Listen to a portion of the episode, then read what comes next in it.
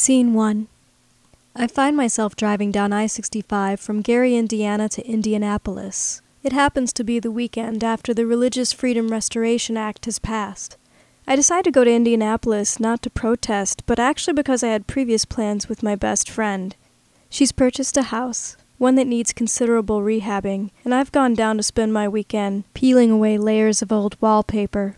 Several hours and a gallon of DIF later, we decide to go out to Massachusetts Avenue, a popular place to get some drinks. When first enacted, the Religious Freedom Restoration Act opened the door for businesses to turn away gay and lesbian customers for religious reasons, and in fact, one pizza parlor in Indiana actually did, because gays really want pizza at their weddings. The Indiana I know, the Indiana that I wish you could see, is the one there on Massachusetts Avenue where almost immediately after the passing of the RFRA, businesses throughout the city put up signs that said, instead of hate, we proudly serve everyone. What is Indiana? Scene 2. It's 7:30 in the morning and I find myself barreling down I-65 yet again. This time I'm heading south of Route 30, which I hardly ever do.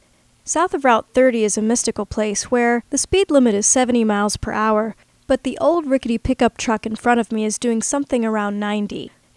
One of my students is making a film at the old Buckley Homestead, one of those places where kids go on field trips to see how things were done in the old days. I wait with another student and agree with him. This is the perfect space to go to when the zombie apocalypse happens. Everywhere you look, it's flat, flat, flat. Any zombies coming out here would be instantly shot. It makes me wonder why I'm here. Scene 3. We're back in Gary, Indiana now, the birthplace of Michael Jackson and also where I'm a college professor at Indiana University Northwest, a branch campus of the major IU down in Bloomington.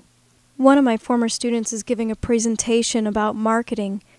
It's a presentation about marketing, yes, but it's also a story of my student's struggles and successes. Like many at this school, he didn't come from wealth. Introducing him was another former student of mine, one from back in the days of teaching public speaking. So I asked her, What is Indiana?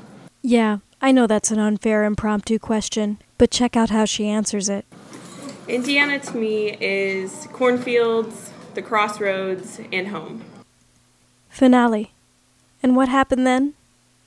What happened then is I realized why we're still here, why we're all still in Indiana, regardless of the politics or the immense flatness. Indiana is still home.